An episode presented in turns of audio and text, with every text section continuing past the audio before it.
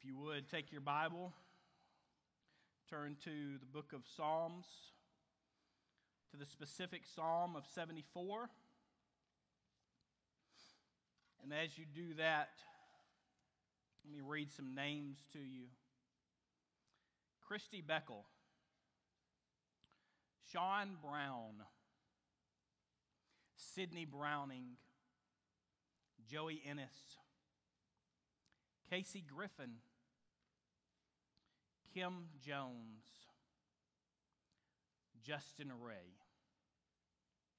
Now, I doubt very seriously that anyone sitting in this room at this moment knows those seven individuals. But what happened to those seven individuals on the night of September the 15th, it was a Wednesday night in 1999, as they had gathered with their church body, the youth had gathered in the sanctuary of their church. They had come because that morning they had had a see you at the pole event, and that night they were celebrating what had gone on and what had taken place. And then into the doors of Wedgwood Baptist Church walked a lone gunman with a homemade pipe bomb and multiple handguns, well over a hundred rounds of ammunition. And he began to open fire. Many of the students who had gathered in the sanctuary, which was an oddity for that time frame on a Wednesday night, thought that this was part of a skit thought that it was something like what had happened in Columbine, and they were being called out to stand up for who God really was. They thought that they were using cap guns and blanks and paintball. So, amidst the screams and amidst the agony and amidst the gunshots, there was giggles and laughter heard such to the point that the gunman, deranged as he was, got so frustrated that he even screamed out, This is for real! as he continued unloading the weapons that he had brought in. Those seven individuals lost their life. Seven more were injured before the gunman took his own life. The question was asked, as it must have been where was God? Where was God in the midst of this tragedy? Where was God when his house was attacked? Where was God when these seven individuals, from students to married couples, lost their lives? Where was God? That question would be answered on Sunday morning, September the 19th, by Al Meredith, their pastor. Because instead of canceling service on that Sunday after such tragedy, they held service, and the title of his message, Where Was God? But as that church mourned and as that church grieved, corporately they understood loss corporately, they understood what it meant to have life snuffed out in a moment and the tragedy that comes with that. That's what brings us to the book of Psalms and Psalm 74. Psalm 74 is a corporate lament of the people of Israel because I believe in this day and time in which we live, we believe that it's wrong to ask God that most significant question why? God, where were you when tragedy struck my family? God, where were you when tragedy struck our church? God, what were you doing when evil came upon us and you did not overcome it, but it overcame us? in Psalm 74. Let's stand and read God's word together, beginning in verse 1.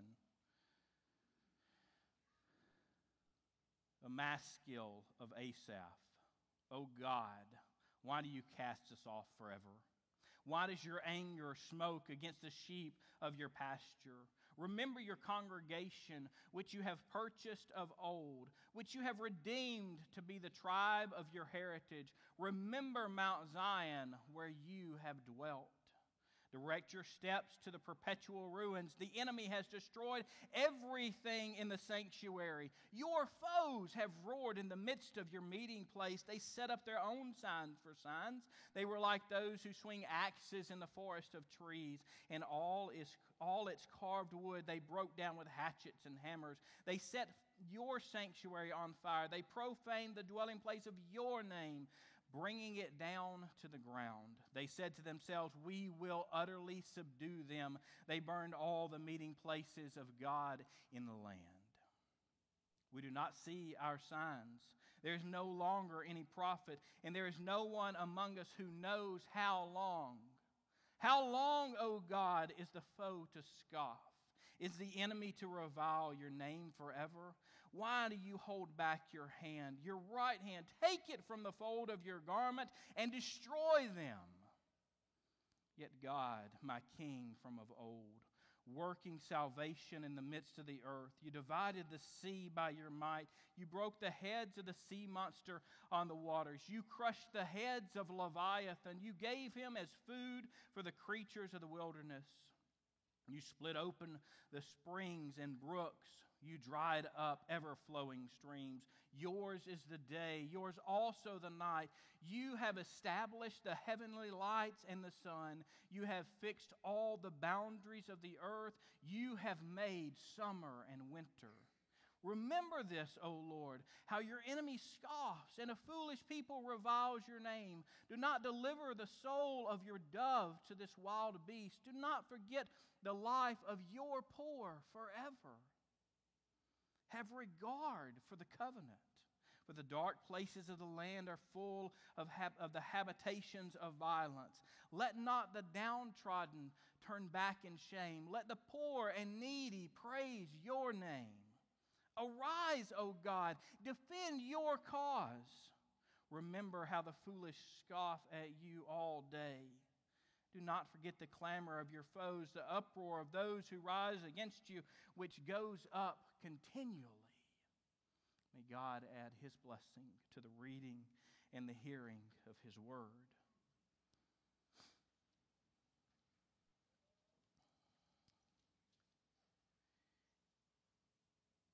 If I were to ask the question, is it okay to question God? Is it all right to ask God why? In many churches and in many places, from many different backgrounds, the question would be absolutely not. We can't question God. God is sovereign, God is in control. We can't question what He's done.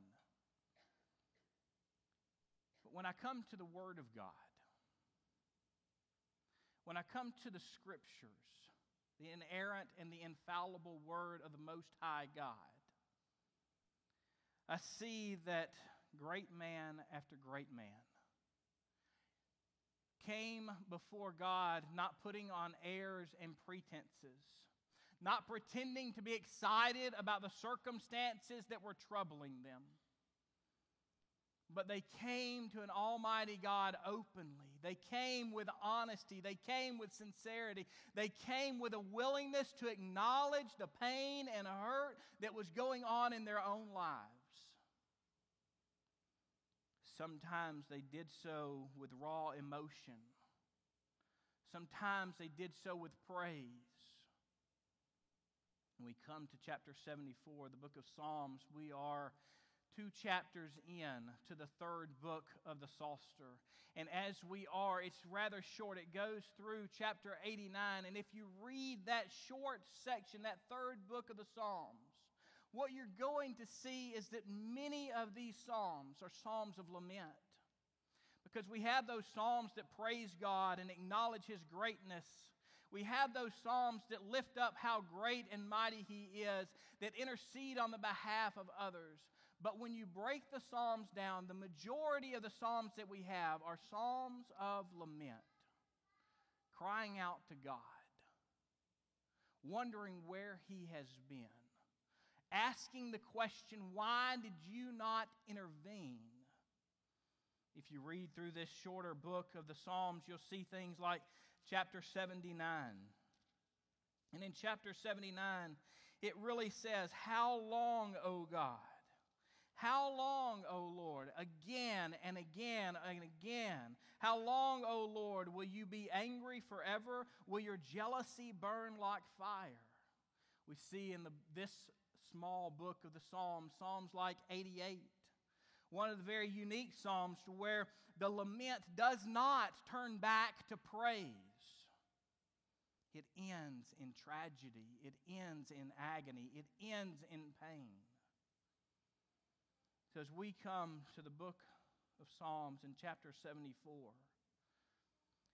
there are times when we need to, as Wedgwood did in 1999, we need to mourn. We need to lament. We need to be able to come before our God and cry out our deepest cries. We need to be able to come before our God and express the deepest anger of our soul because He is God. And I would just give you the admonition that if our God truly is who He claims to be, then He can handle every single piece of anger and every bit of frustration and everything that you bring to Him. He can take it because He is God.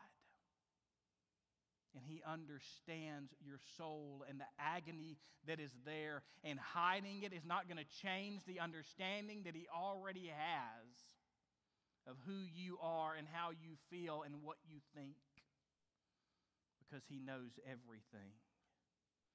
And so we come to this chapter of the Psalms, in these first three verses, we really see Asaph laying out the complaint against God, and he opens up, holding nothing back. God, why do you cast us off forever? God, where in the world are you, God? Why have you put us to the side? Why do you continually reach your hand out against us instead of for us? Why do you cast us off forever?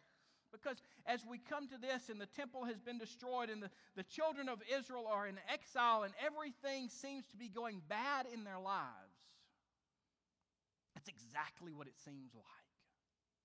It seems like that God has disappeared from the scene and he has not been there and he has left them alone and he has been gone forever. And Asaph just simply comes before God and says, God, why do you cast us off forever?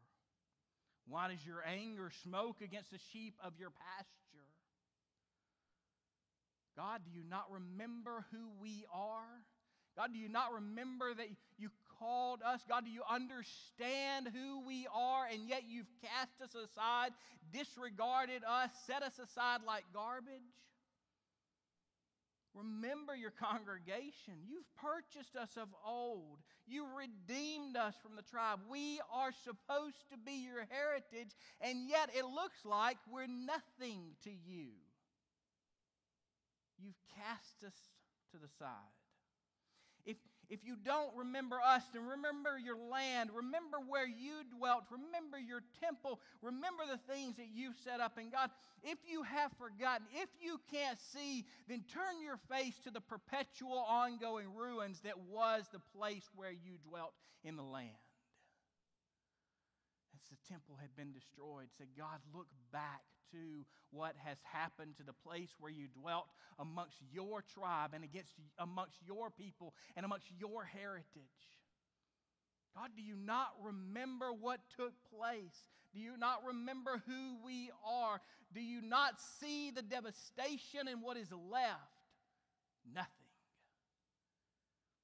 so we see the complaint that Asaph registers against God here in these first three verses.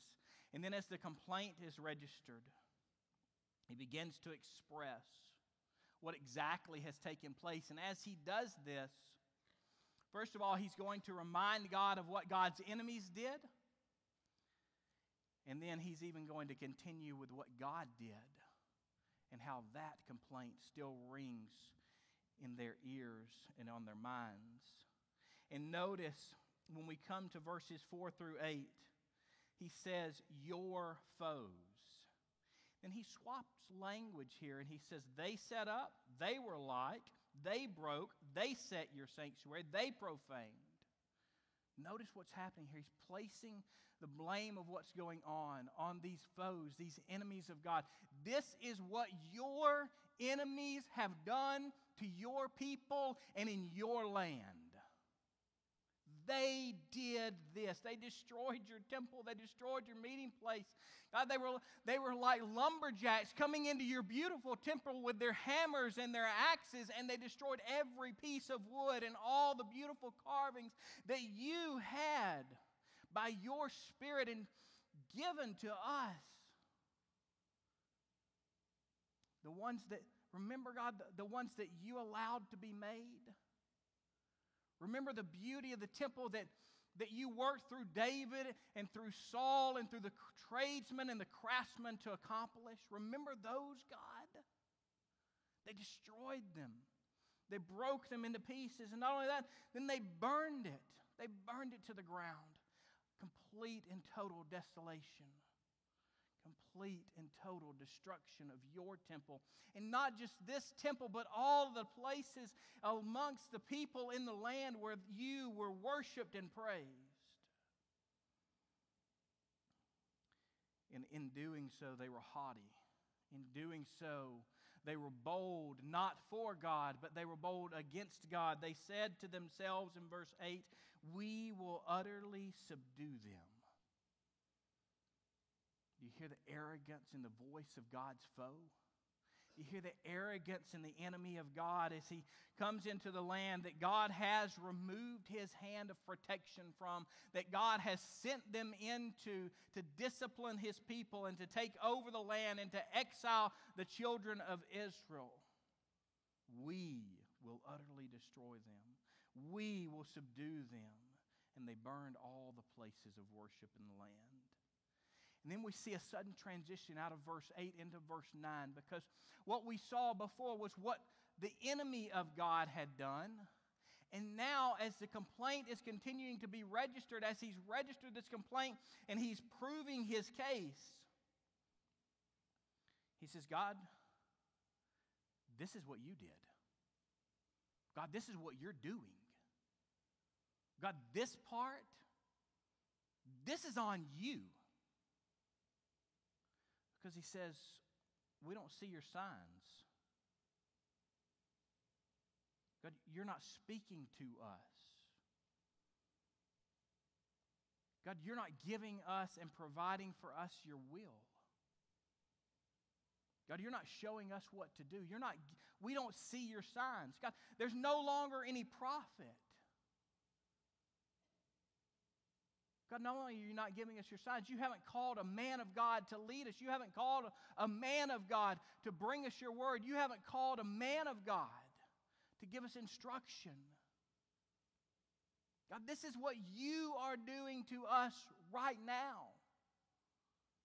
God, do you see why we would say, Oh God, why do you cast us off forever? God, do you not understand who we are? And yet, you don't give us your signs. There's not any prophet. And there's no one among us who knows how long this is going to last. God, it seems like it's been going on forever. It seems like this has been going on and on and on and on. And God, we can't see an end in sight. Have you ever been there? Have you ever come to that point in your life?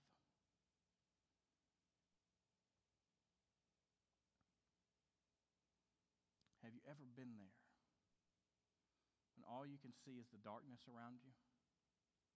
When all you can see is the trouble? When all you can see are the problems? When the only thing that seems to be gathering up around you are the storm clouds? Israel has be honest with you, I've seen those times in my life. More than I would like to admit. But the only thing in sight is darkness. I remember being a teenager, and we had done our open water scuba diving in Lake Bridgeport, or in, uh, around Lake Bridgeport, Texas, in mineral wells. We had gone to the lake one day, and we had gotten down to about 80 feet. And there was probably about another 30 foot of water below us. Nothing on either side. Complete and total darkness. You could feel the water. The only thing you could see was black. When you brought your hand up to your mask, you could see it, but inches away, there was nothing. I can remember feeling that way in my own life. In times of troubles, in times of sorrow, when I try and bring God close to my face and I cannot see Him. There's trouble ahead and there's trouble behind. And the only thing I can see the problems of life. Nothing but black, nothing but darkness. That's where the psalmist is at this moment. Let me just encourage you. If that's where you are today, it might not feel like it. You might not even believe it in the very depths of who you are, but there is a God. Because as he continues to register his complaints against God, he makes a shift. How long, O oh God, is the foe to scoff? Will you let your enemy revile you forever?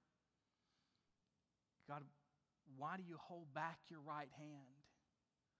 If you can imagine, he's got this image of God, and we do the same thing at times as God's got his hand, his right hand stuck there in his vest, and he's just chilling. He's just relaxing. He's just watching what happens to us and not caring at all. And we come to those times and we beg God, God, why is your hand resting upon your chest? Why is it resting when we need it desperately to come and to act in our lives? Why, oh God? How long will you allow it to remain? But then he remembers. He remembers that there is a great and a mighty God. And I told you that on September the 19th of 1999, Dr. Al Meredith stood in his pulpit, and I would encourage you that if, if you have the opportunity, just Google Wedgwood shooting and listen to the sermon that he preached on that day. Because the sermon he preached on that day, the text that he brought out, was Romans chapter 8, verse 28. Most of you know it, but let me read it for those of you who might be wondering. And we know that for those who love God, all things work together for their good, for those who are called according to his purpose. If you rest assured in his salvation, then rest assured in the midst of your struggle and your turmoil that He is still there, that He is still God. Just as Asaph realized and remembered, the God of your salvation is the God of your troubles. The God of your salvation is the same God of creation. The God of your troubles is the same God who will and can and does bring you out of the depths of despair and overcome sin and death in your life to bring you to the cross and to offer you the hope that is there.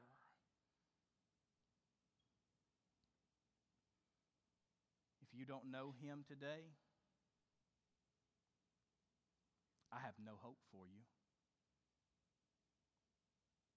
other than the fact that you can know Him today. The fact that He is still calling, that He is still drawing people to Himself, that He still longs for you to, le- to come out of death and into the life. He still moves people out of the darkness and into the light. He brings us out of the tunnels and allows us to see the glimmer of hope that is there. That God is still working, the one who works out salvation in the midst of the earth. Can you imagine this?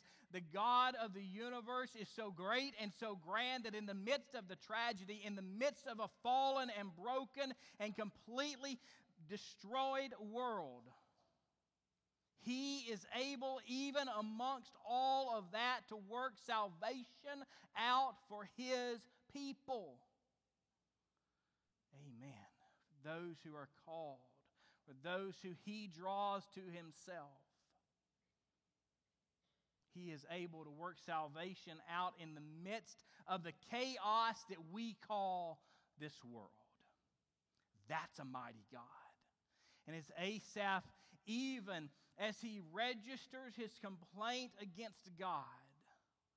And let me encourage you don't be afraid. Don't be afraid to register your complaint against God. He already knows it.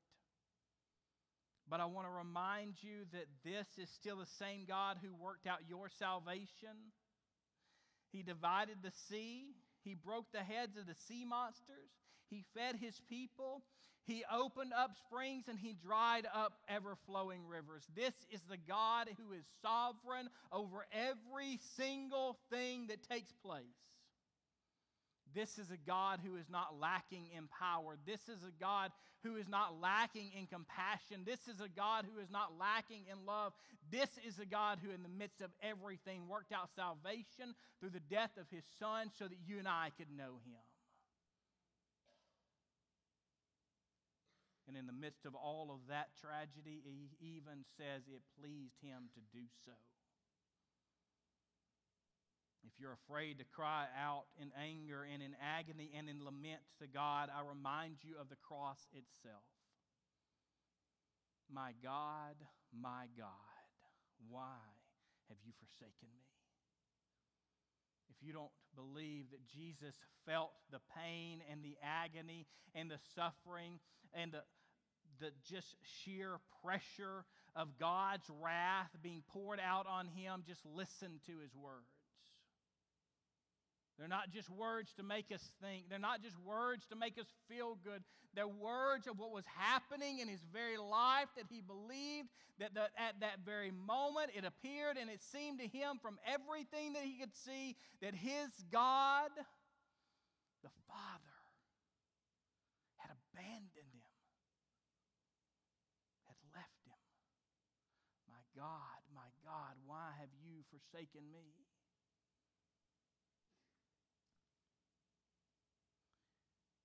If we're going to cry out to an Almighty God, I want to encourage you as the psalmist does. There needs to be a turn. There needs to be that moment where we express that God is still God. That God is still in control, that He is sovereign and reigning, that He is the one who set this up, and He is the one that will continue it on. Our God is a mighty God. And then, as He ends this chapter, it's just repeated and repeated and repeated and repeated again. He's asking God to work. He's asking God to move. Listen to what he says in verse 18. Remember this, O Lord, how the enemy scoffs and the foolish people reviles your name. Do not deliver the soul of your dove to the wild beast. Do not forget the life of the poor forever. He's, he's not asking, God, if, if you can, God, if you think about it, would you please look at us? God, God would, would you please just turn your head and, and allow us to be seen? God, would you remember us? This is a man who's in tragedy. This is a man who is in suffering. This is a man who is in the very depths of despair. And he knows his God. And he's not asking him to do something, he's telling him to do something. Remember this. Do not deliver. Verse 20. Oh my goodness, have regard for the covenant because this is where it all ties together, isn't it? God has made a covenant with his people. And in moments of despair and darkness, we can remember as people of God that we are in covenant relationship with him. And he has yet to fail to uphold his covenant, and he is not going to anytime soon. And when I mean soon, I mean eternity. He'll be faithful and just. He will be faithful to uphold his end of the covenant forever and ever. He says, Have regard for your covenant. Remember the promises that you have made to us as a people, and God, do something about it. Let not the downtrodden be turned back in shame. Let the poor and the needy praise your name.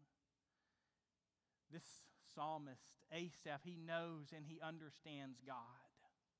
He understands what God has done, what He has allowed to happen. He understands what has taken place, and he understands how to come back before God and present his case and remind God of the covenant that He has made, remind God of the poor, of the oppressed, of His children. And then, isn't this what we want to say to God time and time again in our own struggle? Arise, O God, defend your cause. And we can do that. Because as we call upon God to arise and defend his cause, God, arise and defend your children. God, we come before you as a mighty God because we are your called out ones. We're the ones that you have chosen from the beginning. We're the ones that you have set apart. We are your children, saved by the blood of your Son. Father, arise and defend your children. I can't think of someone unwilling to do such a thing. He's made his case before God. He's remembered who God is, and now he brings out the covenant. He brings out the relationship of who they are. God, this is your cause. It's not just about your children, it's not just about your land. God, this is about your name and your honor and your glory and who you are. Because as the enemy attacked and as they overwhelmed the people, they believed in their haughtiness and in their arrogance that they were overwhelming the God of that people. And our God will not be overcome. That is not our God. He's not that weak and puny. He's not that small. So he calls out, Remember the foolish, they scoff you all day. Don't forget the clamor of your foes, the uproar of those who rise against you, which goes up continually. God, they're defaming your name. God, they're crying out not just against your people, but against you. God, this isn't, this isn't my desire, this is your glory. God, this isn't my honor alone, it is your honor because you've called us. God, if we fail, your plan fails. So he calls out to God. He reminds him of what's going on. You know, I brought up Wedgwood in 1999 when seven people lost their life and seven people were injured by the gunman. And how that moves a church to lament. It moved a church to mourn. But let's take a look at where we stand right now today. We don't have to look very far in the news to understand that the enemy of God is coming against the people of God. We don't have to look very far to understand that a sovereign God is not believed in by the majority of the world around us.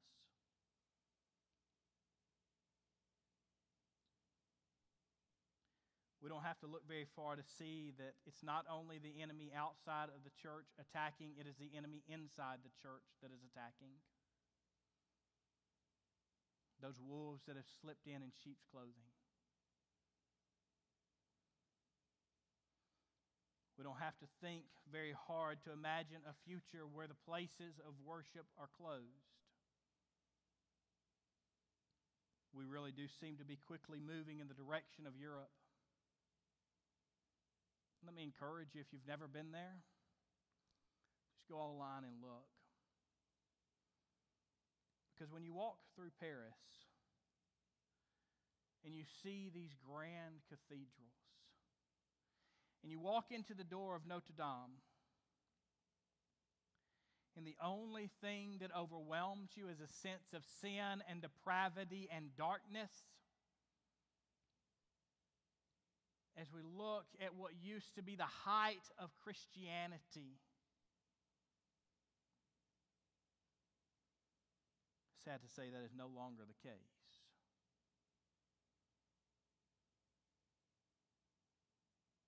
Our churches are facing the same struggles. And unless our God intervenes, then they'll have the same outcome. Are you ready for that? Then maybe we should have a time of corporate lament over what we can see on the near horizon. Or maybe as a church, we don't even have to look to the future. Maybe we can just look at what's going on around us. Maybe we can look at the devastation of marriages the destruction of our families, the loss of life, and the uncaring in our own hearts. And understand that now is a time of lament for our churches. Now is a time of lament for our church. It's easy to lament when seven die and seven are injured, but are we lamenting when families are being ripped apart and shredded right in front of our eyes? And we're crying out to an Almighty God in our pain and in our agony and begging Him to move. Church, I would encourage. Stop coming to church and to God with your happy face on and put your real face on. And when it's time to cry out before an Almighty God, then cry out before an Almighty God. When it's time to praise an Almighty God, then praise an Almighty God.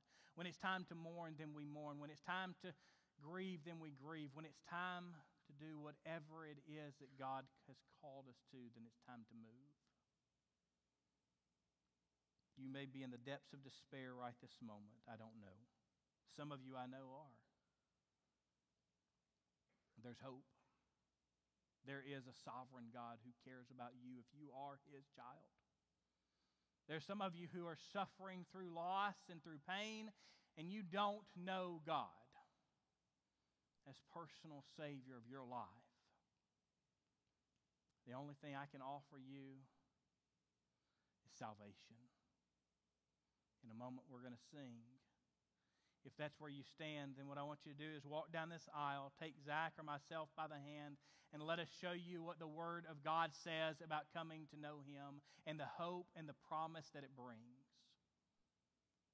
Believer, if you're in the midst of tragedy today and you just need prayer, if you just need someone to walk alongside and to bear your burdens with you, then you come and you take us by the hand, or you take a brother or a sister by the hand, and you come and you pray.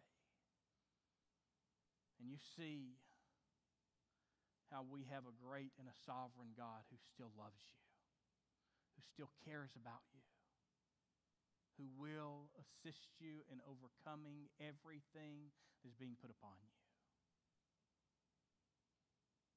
Let us pray. Father, we come.